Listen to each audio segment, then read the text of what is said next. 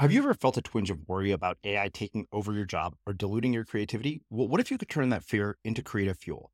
We've just published an amazing new ebook called The Four Keys to Success in an AI World. And this is more than just a guide, it's a deep exploration into the human skills that AI can't touch, the skills that are essential for standing out and thriving, no matter how much technology evolves. We're talking about real differentiators here like creativity, emotional intelligence, critical thinking, and much more. Inside, you'll find actionable insights and strategies to develop these skills, whether you're a creative person, a business person, or just simply someone who loves personal development. This isn't a story about tech taking over, it's a story of human creativity thriving alongside AI. Picture this AI as your creative co pilot, not just as a tool, but a collaborator that enhances your unique human skills. The Four Keys ebook will show you exactly how to do that and view AI in a new way that empowers you instead of overshadows you. Transform your creative potential today. Head over to unmistakablecreative.com slash four keys. Use the number four, K E Y S. That's unmistakablecreative.com slash four keys and download your free copy. The essence here that once you have something that you can measure your performance against, then it becomes clear that if you want to change your performance, something has to happen. And I think that's where purposeful practice, or if you actually are in a domain here where we would argue that there is a teacher who actually has validated techniques for helping you bridge that gap or bridge part of the gap uh, with basically known training methods. But it is sort of, I think, you know, the really magic here of learning, you know, how you try to do your best and then basically how do you actually get further than your very best? And I think that's where you need to basically have that background in terms of teachers, because if you're already doing what you think is the best, how would you basically then figure out how to improve that further? And I think that's where a teacher would be able to see and compare you against other individuals and now see what is it that you need to be changing in order to actually increase your accuracy or the speed or power or the quality of the ideas that you're generating. And I think that's really the heart of deliberate practice where you you're not really just trying to do exactly the same thing. You're actually trying to do it slightly differently in a way that would allow you, you know, to basically uh, be on the path here of reaching a higher level of performance. I'm Srini Rao, and this is the Unmistakable Creative Podcast, where you get a window into the stories and insights of the most innovative and creative minds who've started movements, built thriving businesses, written best selling books, and created insanely interesting art. For more, check out our 500 episode archive at unmistakablecreative.com.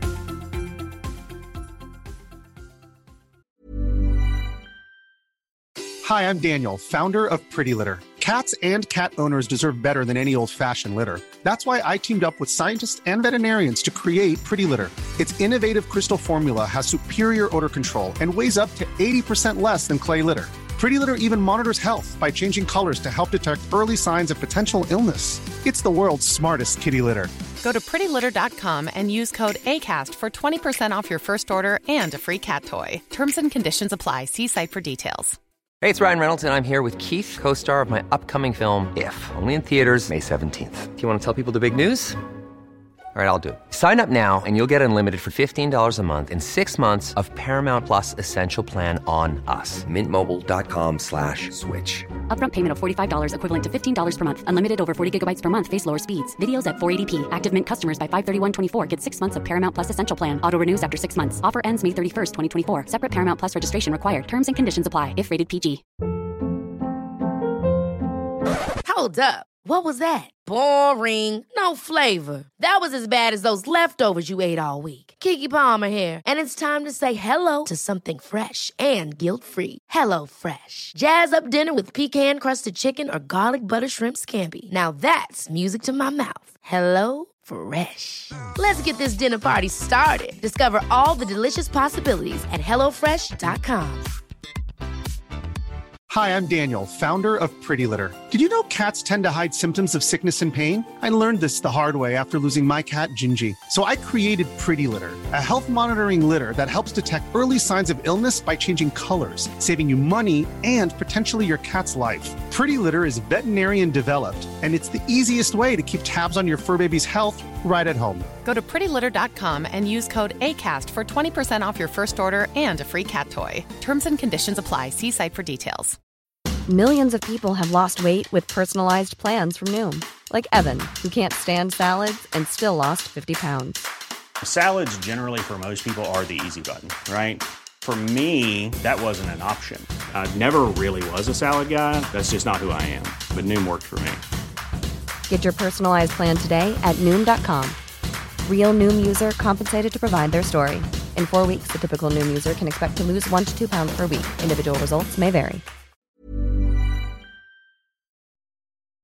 As creators, we're always on the move. Whether it's a live podcast event, a pop up shop, or a workshop, we're constantly interacting with community, and that's where Tap to Pay on iPhone and Stripe comes in. Imagine this you're at a live event, a listener loves your merch, or a participant wants to sign up for your course on the spot. With Tap to Pay on iPhone and Stripe, you can accept their payments right there and then, right from your iPhone, so there's no extra hardware or no delays. Total game changer. It's not just for creators, any business owner can do this. It's about making transactions smoother and much more personal, growing your business in your way. We've been using Stripe for our products and courses for a long time, and now with Tap to Pay on iPhone, you can take your business to the next level too. So visit stripe.com slash tap iPhone to learn more. Remember, folks, with Tap to Pay on iPhone and Stripe, your business is always at your fingertips. Anders, welcome to the Unmistakable Creative. Thanks so much for taking the time to join us. My pleasure. I'm really looking forward to talking to you again. Yeah, likewise. So, uh, we are bringing you back for a second time because I have a new book out called An Audience of One Reclaiming Creativity for Its Own Sake, in which I dedicated an entire section of it to deliberate practice because I thought the ideas were so important.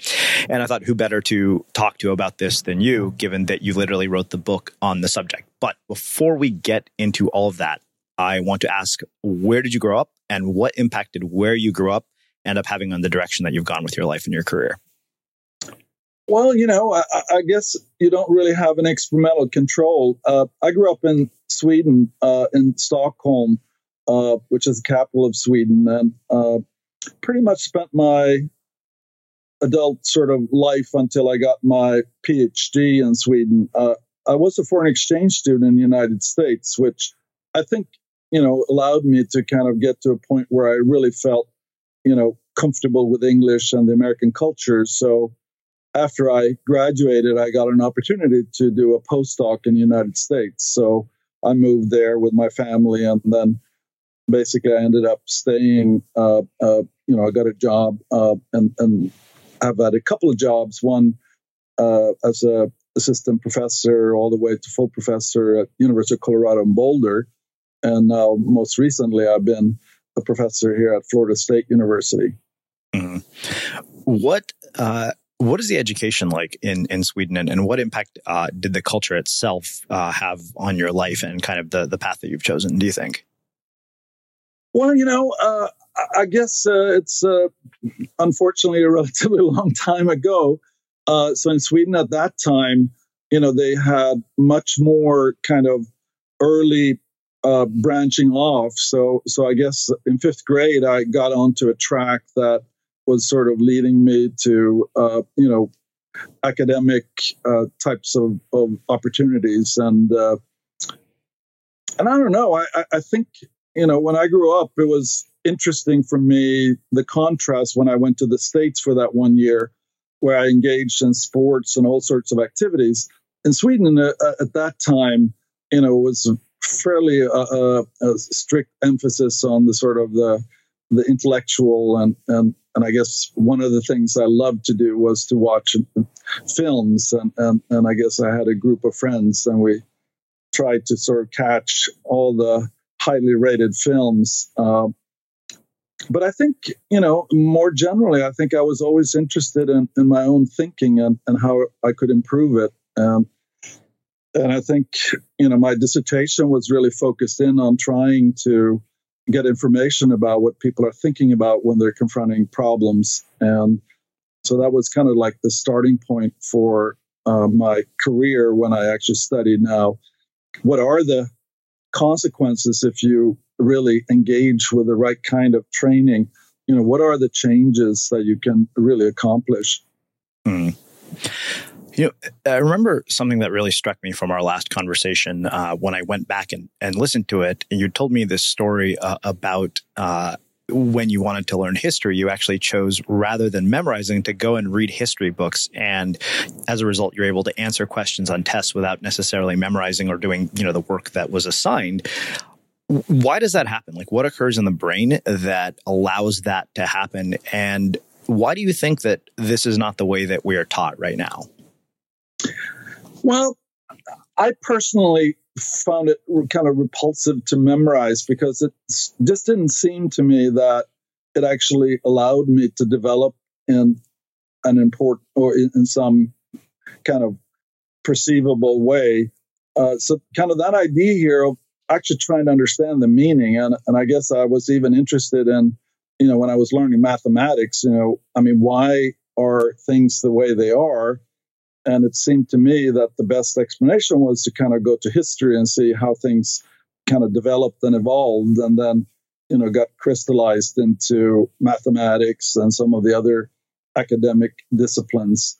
So, so that kind of idea here that if you really want to keep information and, and in some ways allow you to learn something that can add to what you currently know, you really do need that meaningful approach because if you're memorizing, then basically you're going to use the same methods to memorize new information. So it's almost like you have this blackboard where you're writing a lot of stuff on, and then with a new test, you're basically just erasing what you had and putting in some new stuff. And that just seemed to me to be at least a waste of time and also didn't really give me that confidence that I understood you know, so I could have conversations with people about things. And and I think that test of that you really, you know, understood or or or reflected on what it is that you're trying now to, you know, uh, index in your memory so you can retrieve it if it ever becomes relevant.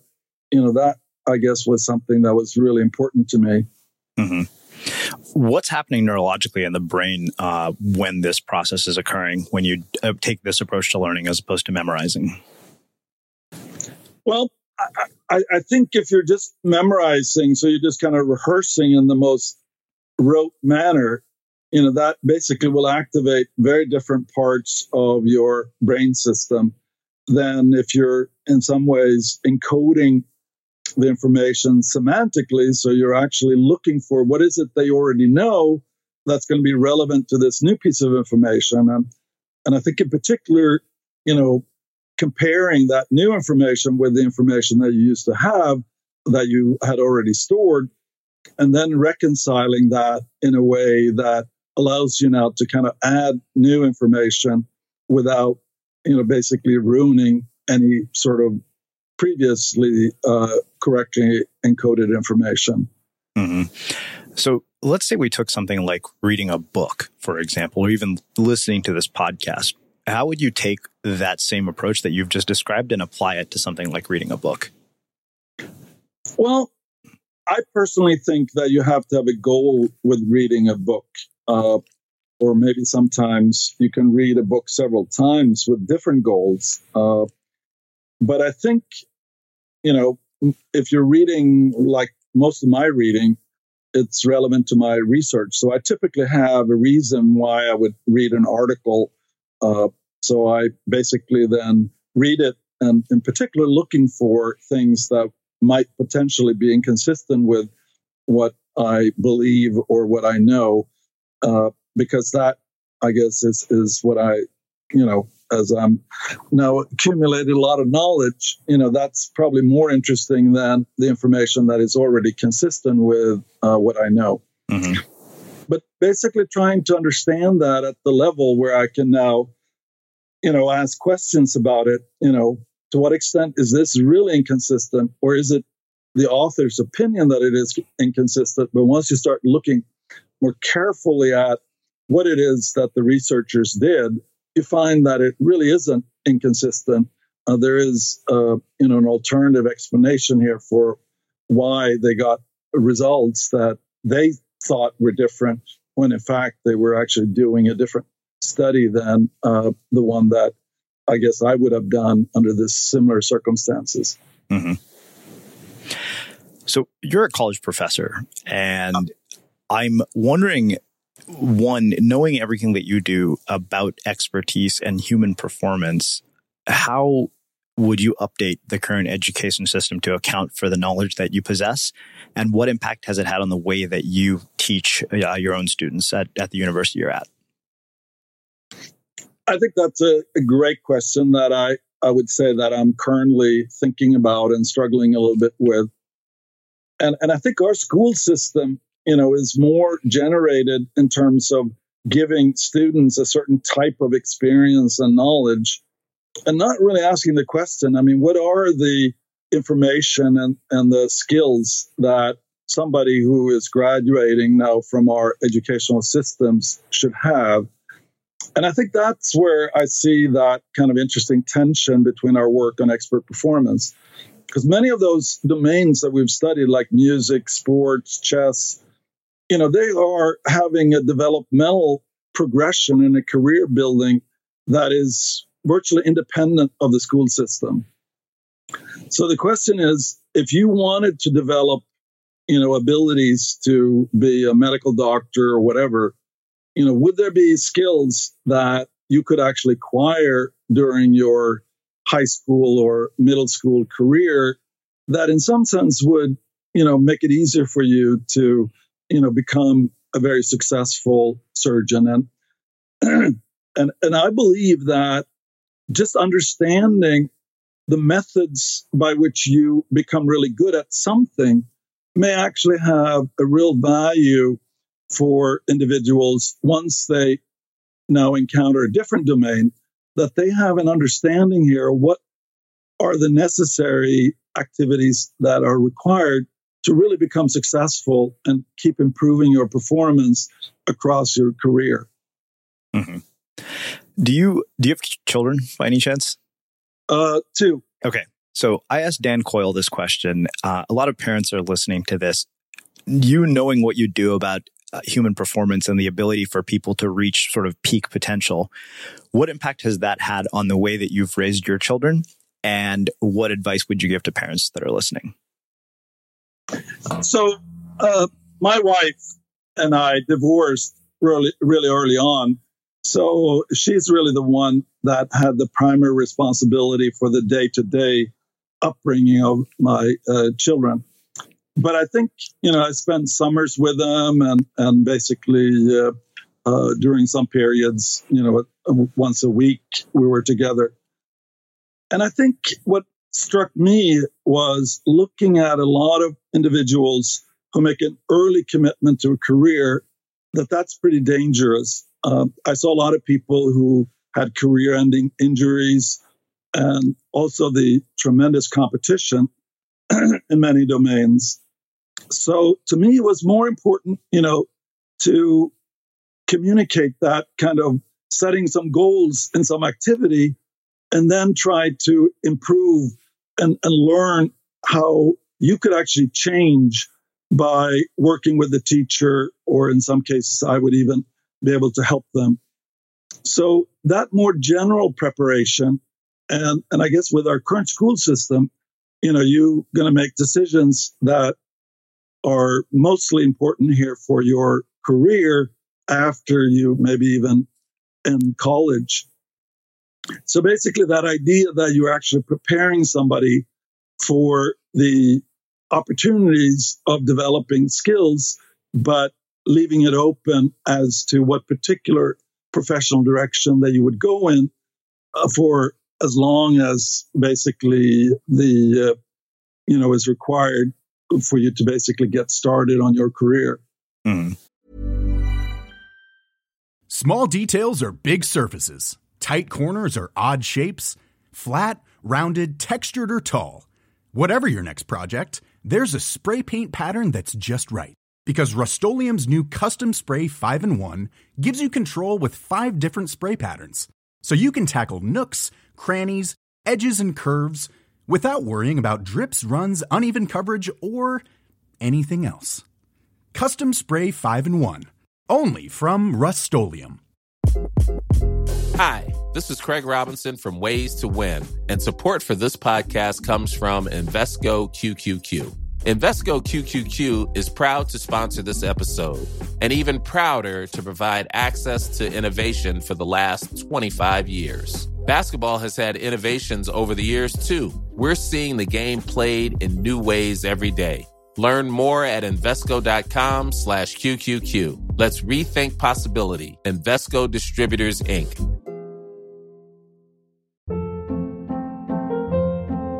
Hold up. What was that? Boring. No flavor. That was as bad as those leftovers you ate all week. Keke Palmer here, and it's time to say hello to something fresh and guilt-free. Hello Fresh. Jazz up dinner with pecan-crusted chicken or garlic butter shrimp scampi. Now that's music to my mouth. Hello Fresh. Let's get this dinner party started. Discover all the delicious possibilities at hellofresh.com.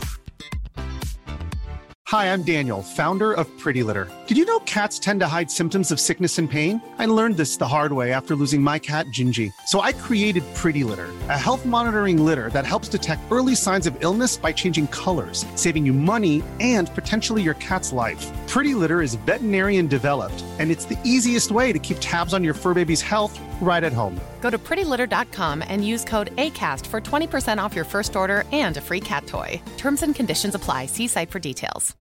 Life is full of what ifs. Some awesome, like what if AI could fold your laundry? And some, well, less awesome, like what if you have unexpected medical costs? United Healthcare can help get you covered with Health Protector Guard fixed indemnity insurance plans. They supplement your primary plan to help you manage out of pocket costs. No deductibles, no enrollment periods, and especially no more what ifs. Visit uh1.com to find the Health Protector Guard plan for you. As creators, we're always on the move. Whether it's a live podcast event, a pop up shop, or a workshop, we're constantly interacting with community, and that's where Tap to Pay on iPhone and Stripe comes in. Imagine this you're at a live event, a listener loves your merch, or a participant wants to sign up for your course on the spot. With Tap to Pay on iPhone and Stripe, you can accept their payments right there and then, right from your iPhone, so there's no extra hardware or no delays. Total game changer. It's not just for creators, any business owner can do this. It's about making transactions smoother and much more personal, growing your business in your way. We've been using Stripe for our products and courses for a long time, and now with Tap to Pay on iPhone, you can take your business to the next level too. So visit stripe.com slash tap iPhone to learn more. Remember, folks, with Tap to Pay on iPhone and Stripe, your business is always at your fingertips.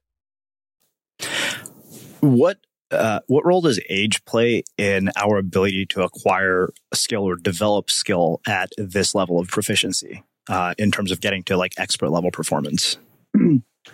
I, I think that's a really interesting question, and and I think I would want to start out saying that as we're learning more and more here about how various types of training can really improve and change people, I think age doesn't seem to be a very important constraint on how you can change. Now, in a field where you're competitive with other individuals, it's clear that somebody who starts preparing, working with teachers at age five are basically going to be much more likely to be successful as musicians when they compete for opportunities to be in the best music academies, maybe when they're in their early 20s. So basically, if you start when you're 15, it's going to be awfully hard for you to kind of catch up with those individuals who had an earlier start. But if you basically are now looking at a domain where people are starting at much older ages, then I think, you know, I see less problems. It may be that in many domains, there's a fair amount of knowledge and skills that is going to benefit somebody to being successful in that domain that they have acquired earlier on. And I think I mentioned earlier that idea of being successful in some other activity is actually going to give you some really good insights into the type of training and the type of organizing of your day that is going to allow you to be most effective here in your development of skill in this new domain. You know, it's interesting you say that because uh, one of the things I talked about in this new book was the fact that my ninth grade band director gets far less credit than he deserves for the habits that I've developed as a writer because almost everything I learned about practice and habit and how it could improve performance was learned in ninth grade almost 30 years ago. And, and I think that's a really important point. And I, I, I find it kind of intriguing that it doesn't seem that basically I've been working with some people in medicine. So when they're accepting, say, surgeons to a, a, a competitive program, they're really not looking back to see what that individual, their experience here of, you know, developing excellence in other areas and their insights into what it should take them in order to really you know, be successful in this new domain. And I think that, you know, might actually be something that, that some of the organizations that I've been meeting with uh, are, are starting now to incorporate as part of what they put emphasis on when they accept individuals, you know, in, in job positions or in training positions. You know, it's interesting because I think about sort of my early life, uh, career wise, and it was characterized by nothing but failure uh, you know, getting fired from jobs, being really average at jobs.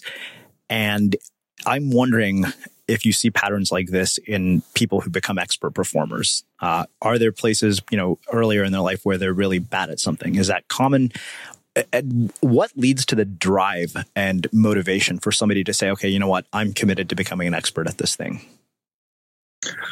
I, I think that is a really interesting question. And and I personally believe that that I would focus more on that kind of satisfaction and drive and that sense of control that individuals get when they feel like they're able to do what they really wanted to do.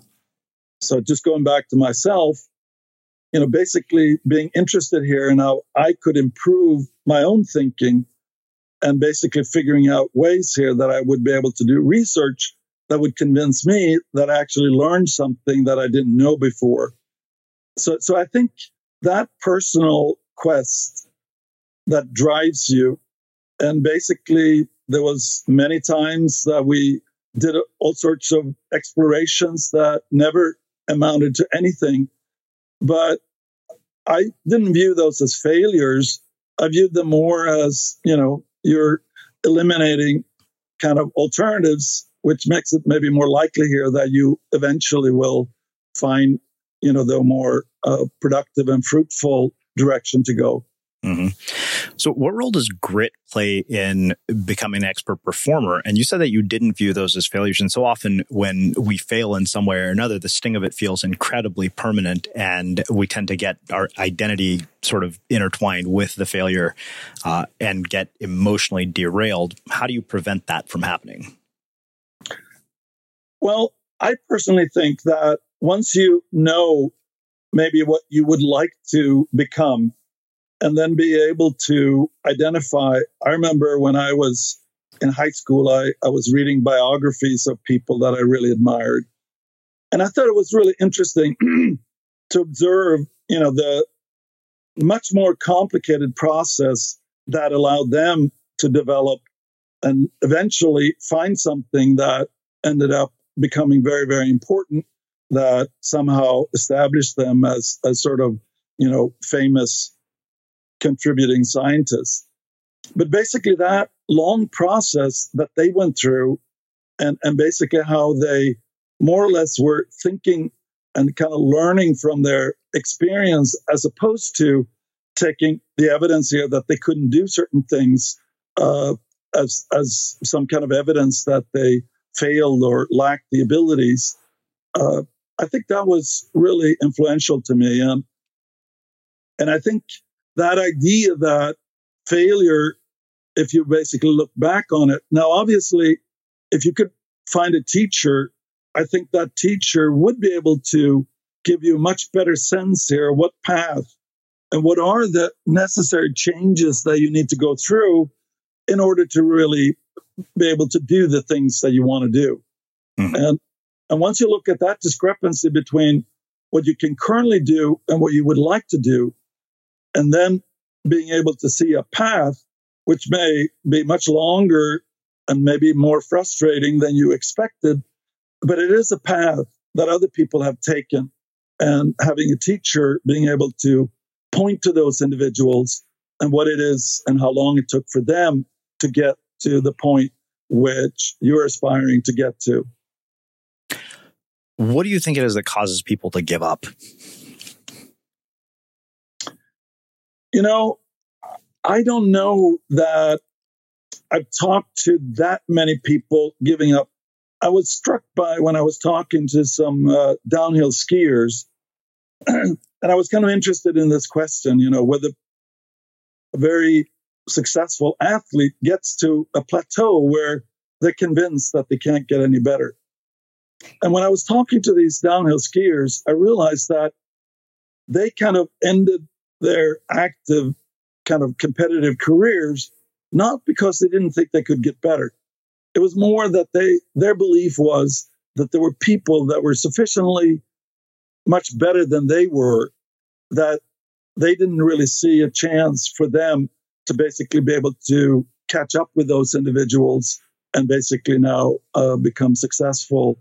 Uh, and I think that's kind of an interesting problem because if you're looking at what you can change, which is something that you actually have more control over than if you're going to basically be able to, you know, uh, reach a performance that's better than other people who are also, you know, engaged in training and may sometimes have better circumstances, better financial resources, and, you know, whatever other things that may actually be a disadvantage for you.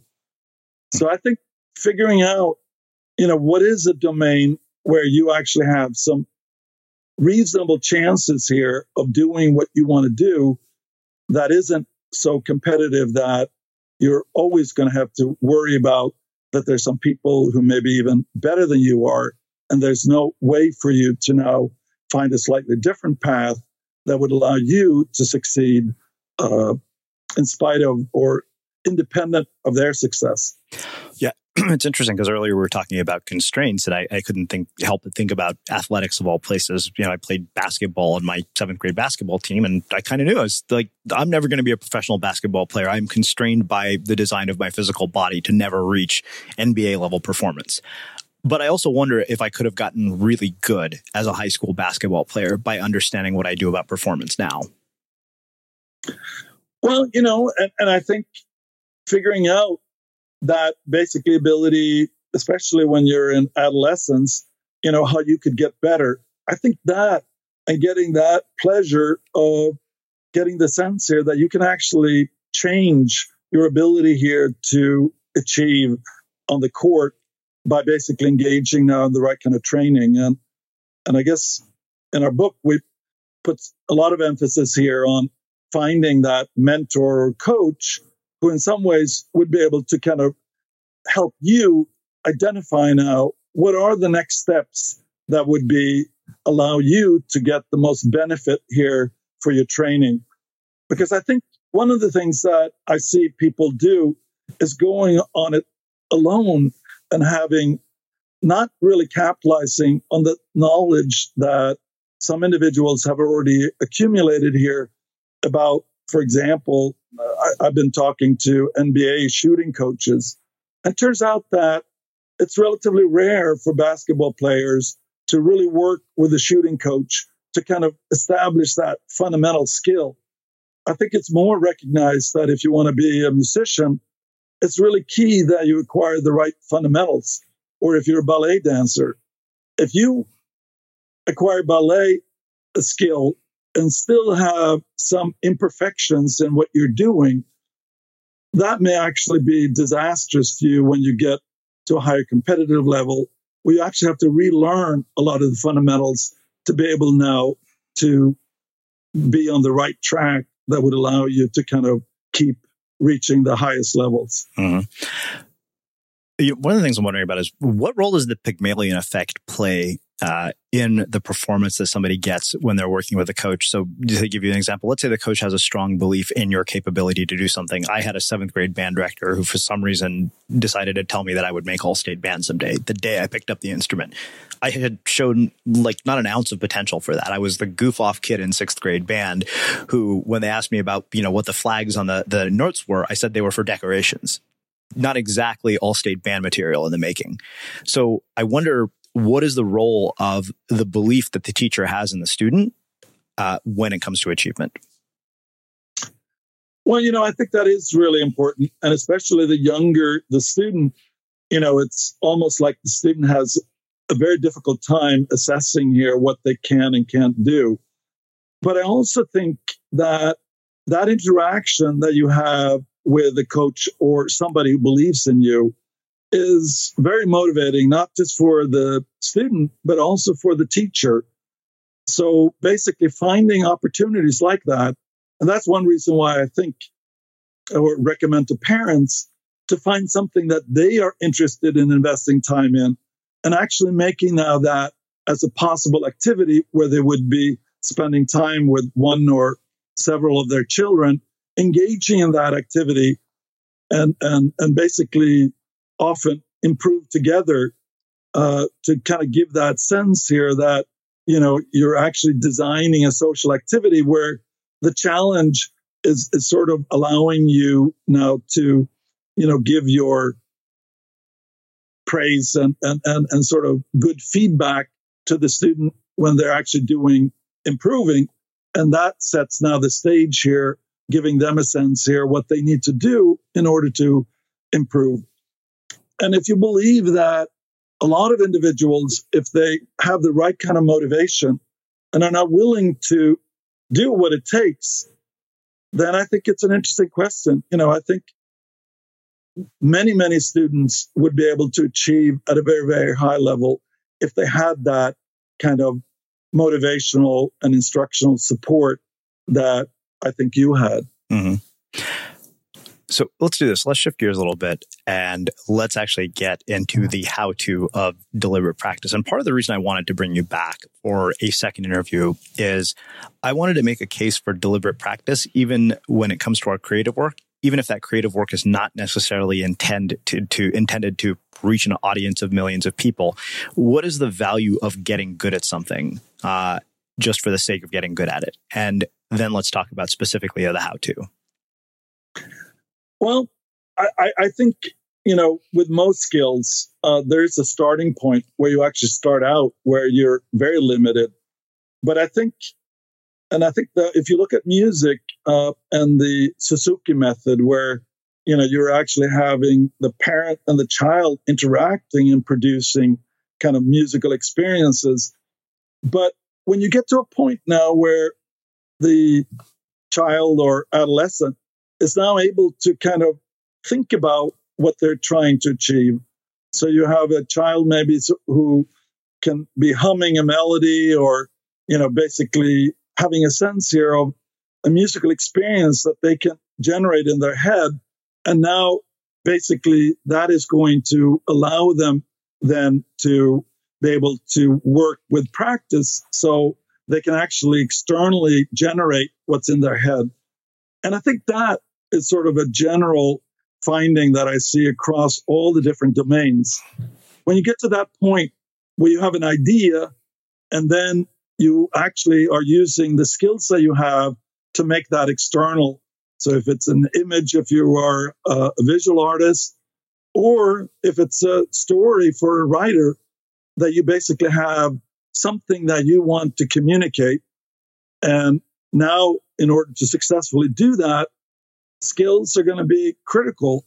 You can also evaluate now yourself by rereading your story to see, you know, to what extent could this be improved and, and to what extent would it actually get closer to that experience that you really wanted to give the people who may or may not be reading your story. Mm-hmm.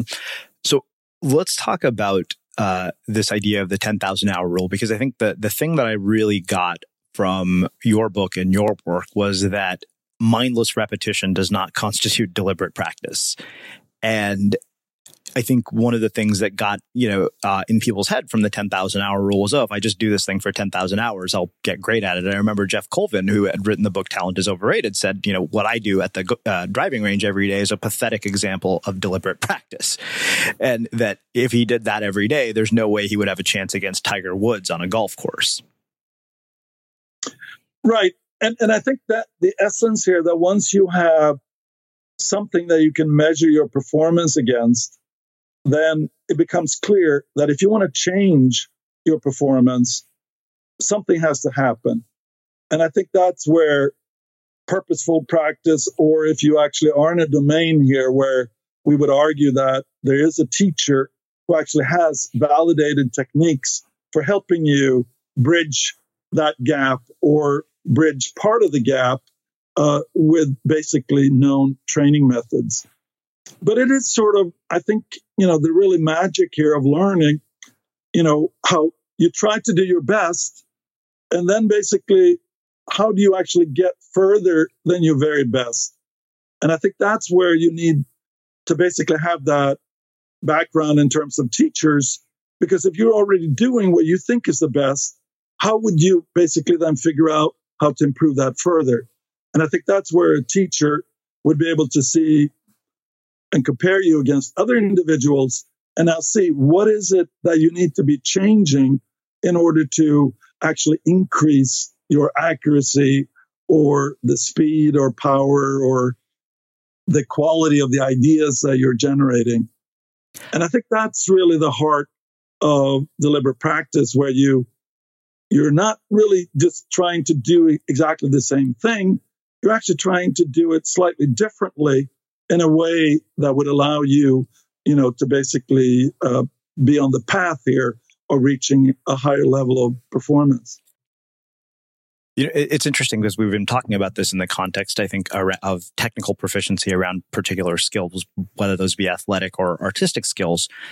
How does this get applied in the context of a working environment where an employee is working for a manager? Because in my experience, just because somebody is a manager, it doesn't make them an adequate coach.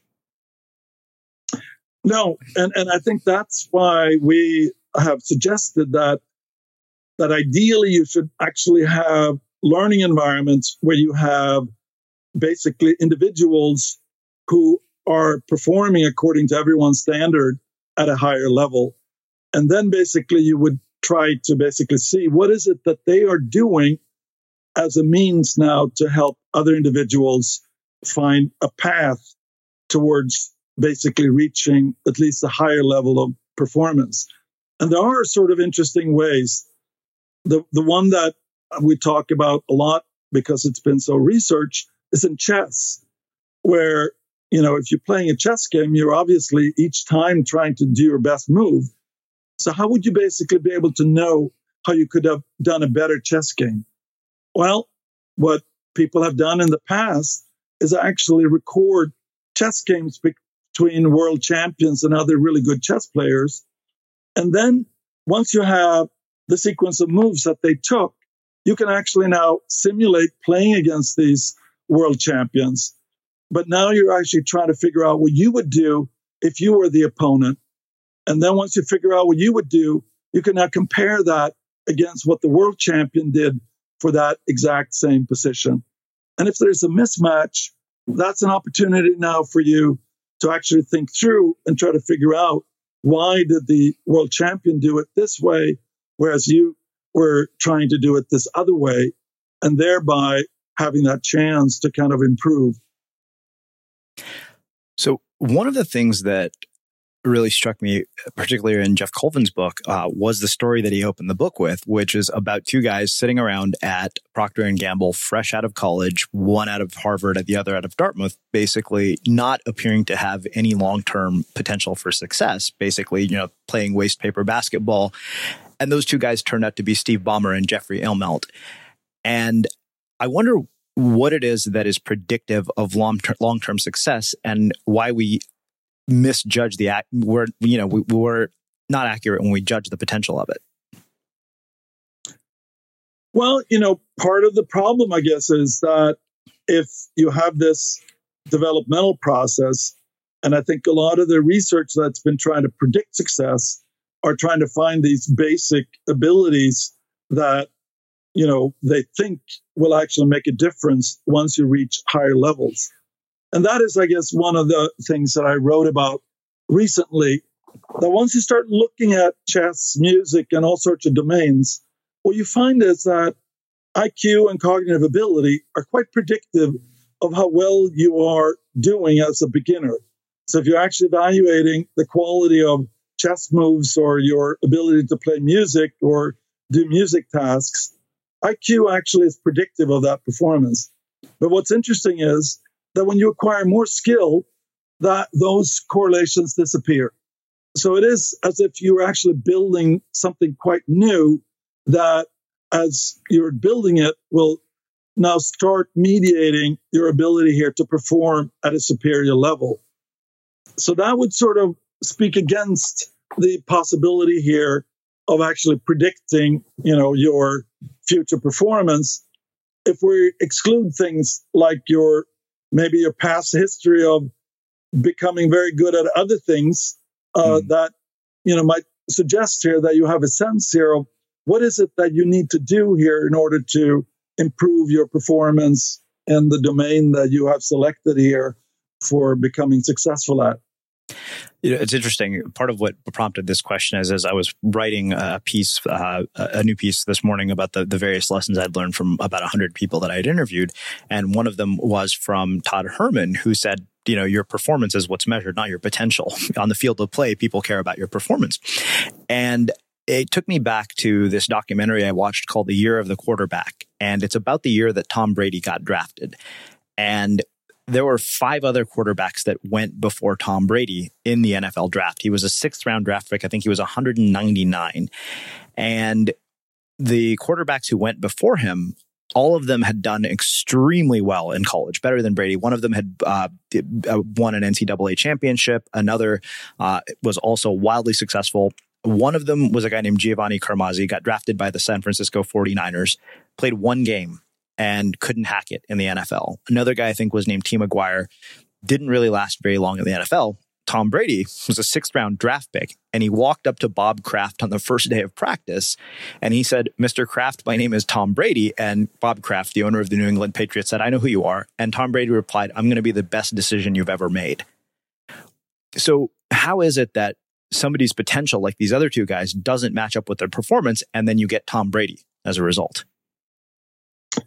Well, you know, I, I guess if I, as a scientist, had had the chance to, you know, study Tom Brady, especially at that beginning moment, I think that would be really interesting to to see. Now, obviously, he had a lot of self confidence, and the question, I guess, would be, what is it that and, and I don't know enough about Tom Brady's early history, right?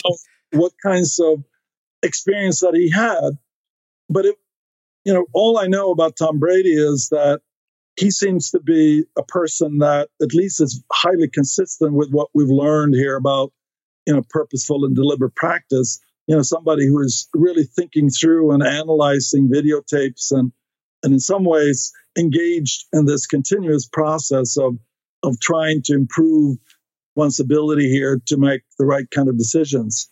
Mm-hmm. And, and, I, and I think that it's a kind of an interesting, you know, sort of related parallel And when it comes to music prodigies. Uh, they find that it's quite rare for children that were music prodigies to become very uh, sort of acclaimed music adult, uh, adults uh, performers. And one reason is that the way that the prodigies often got their, you know, early performance was by being highly instructed by the parents. And the parents did not seem to actually give these individuals that degree of freedom where they can actually develop now their ability of monitoring themselves and being able now, once they reach adulthood, to kind of keep improving. And, and I think that is sort of an interesting question that I guess if we could interview these other quarterbacks to get a better sense here of what is their background and to what extent where they actually had acquired the fundamentals so they would be able to, you know, uh, kind of perform. Mm-hmm. Now, sometimes it's a curse if you're a high performer and then people expect you to keep performing immediately. I don't remember about Tom Tom Brady about you know what his initial experience was, but sometimes if you come in and the expectations are adjusted, you're going to have an easier time making that transitional period that allows you then to get to a point where you're performing sufficiently well, but you're still improving, uh, and, and thereby being able to establish your, you know, NFL career.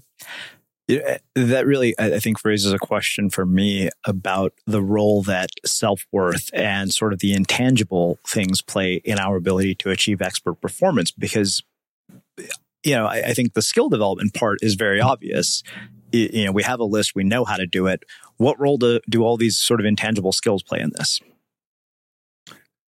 Well, I, I think once we looked at the musicians, it seemed to me that once you looked at their daily lives, you know, there's a lot of very helpful decisions that they made. And I remember one thing that struck me was when I was talking to some of them, they claimed that they were not dating sort of quote normal people, people who hadn't the same kind of commitment to excellence as they did, because they found that it was very difficult to do that because they had different priorities. So instead, they found other individuals who were equally committed to other things that had that kind of respect for, you know, basically finding that time and, and, and being able to pace yourself in a way that really allowed you now, you know, to get enough sleep so you would be able to engage in full concentration the following day when you're actually engaged in your practice. So I think you know, once you start looking at all these things, there's a lot.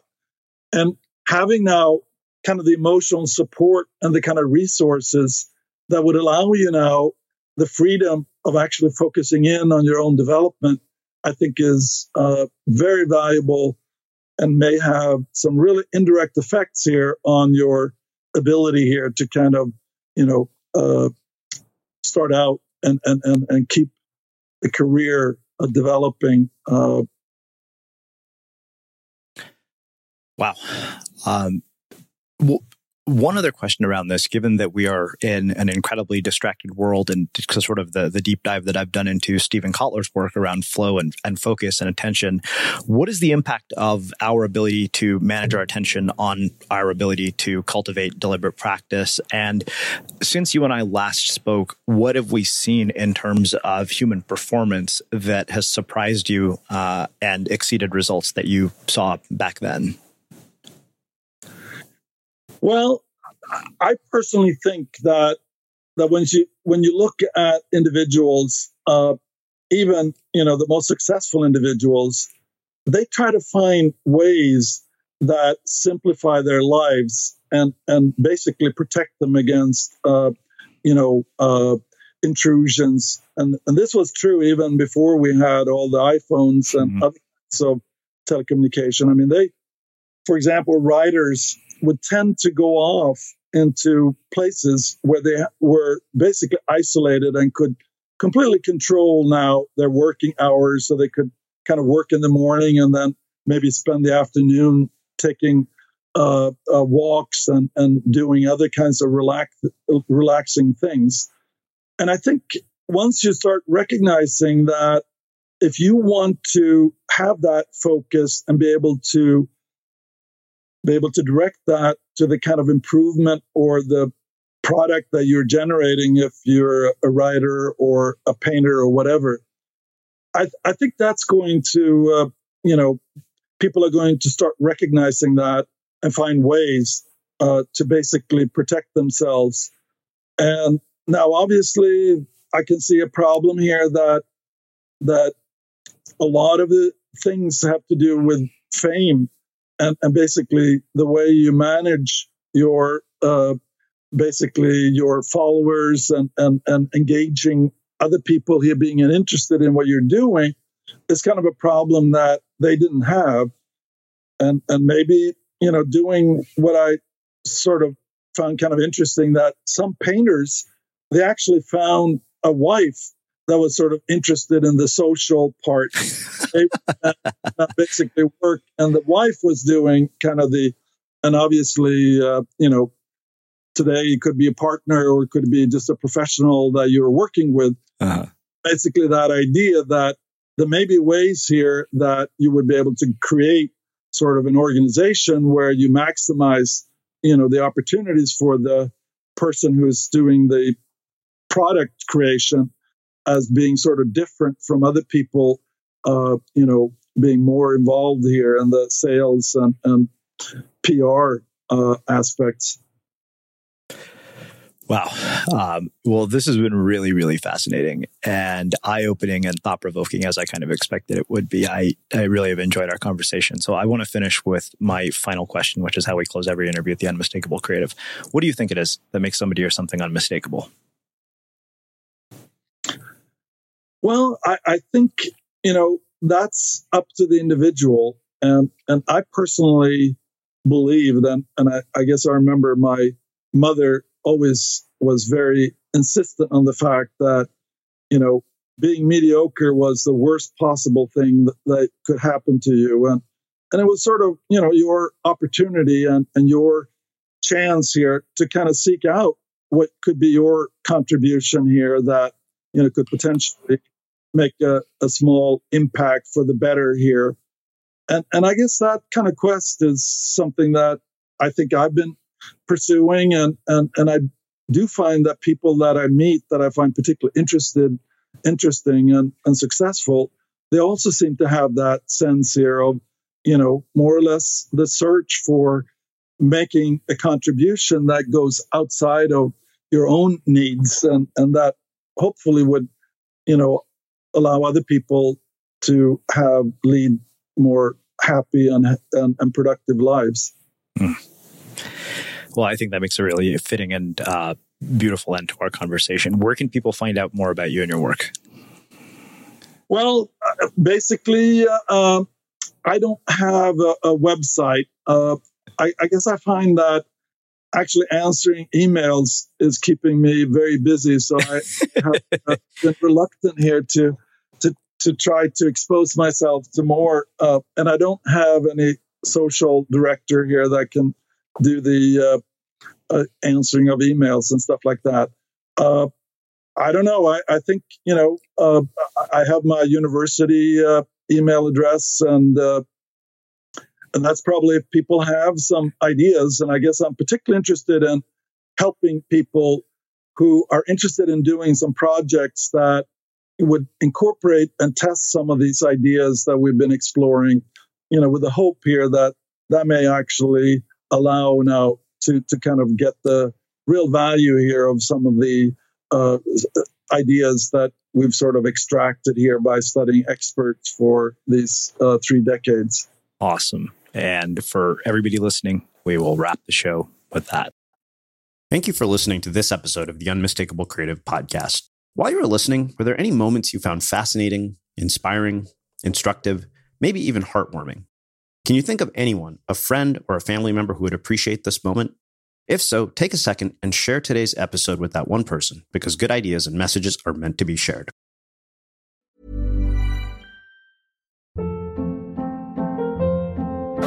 Hold up. What was that? Boring. No flavor. That was as bad as those leftovers you ate all week. Keke Palmer here, and it's time to say hello to something fresh and guilt-free. Hello Fresh. Jazz up dinner with pecan-crusted chicken or garlic butter shrimp scampi. Now that's music to my mouth. Hello Fresh. Let's get this dinner party started. Discover all the delicious possibilities at hellofresh.com. Hi, I'm Daniel, founder of Pretty Litter. Did you know cats tend to hide symptoms of sickness and pain? I learned this the hard way after losing my cat, Gingy. So I created Pretty Litter, a health monitoring litter that helps detect early signs of illness by changing colors, saving you money and potentially your cat's life. Pretty Litter is veterinarian developed, and it's the easiest way to keep tabs on your fur baby's health right at home. Go to prettylitter.com and use code ACAST for 20% off your first order and a free cat toy. Terms and conditions apply. See site for details. Have you ever felt a twinge of worry about AI taking over your job or diluting your creativity? Well, what if you could turn that fear into creative fuel? We've just published an amazing new ebook called The Four Keys to Success in an AI World. And this is more than just a guide, it's a deep exploration into the human skills that AI can't touch, the skills that are essential for standing out and thriving, no matter how much technology evolves. We're talking about real differentiators here like creativity, emotional intelligence, critical thinking, and much more. Inside, you'll find actionable insights and strategies to develop these skills, whether you're a creative person, a business person, or just simply someone who loves personal development. This isn't a story about tech taking over, it's a story of human creativity thriving alongside AI. Picture this AI as your creative co pilot, not just as a tool, but a collaborator that enhances your unique human skills. The Four Keys ebook will show you exactly how to do that and view AI in a new way that empowers you instead of overshadows you. Transform your creative potential today. Head over to unmistakablecreative.com slash four keys. Use the number four, K E Y S. That's unmistakablecreative.com slash four keys and download your free copy.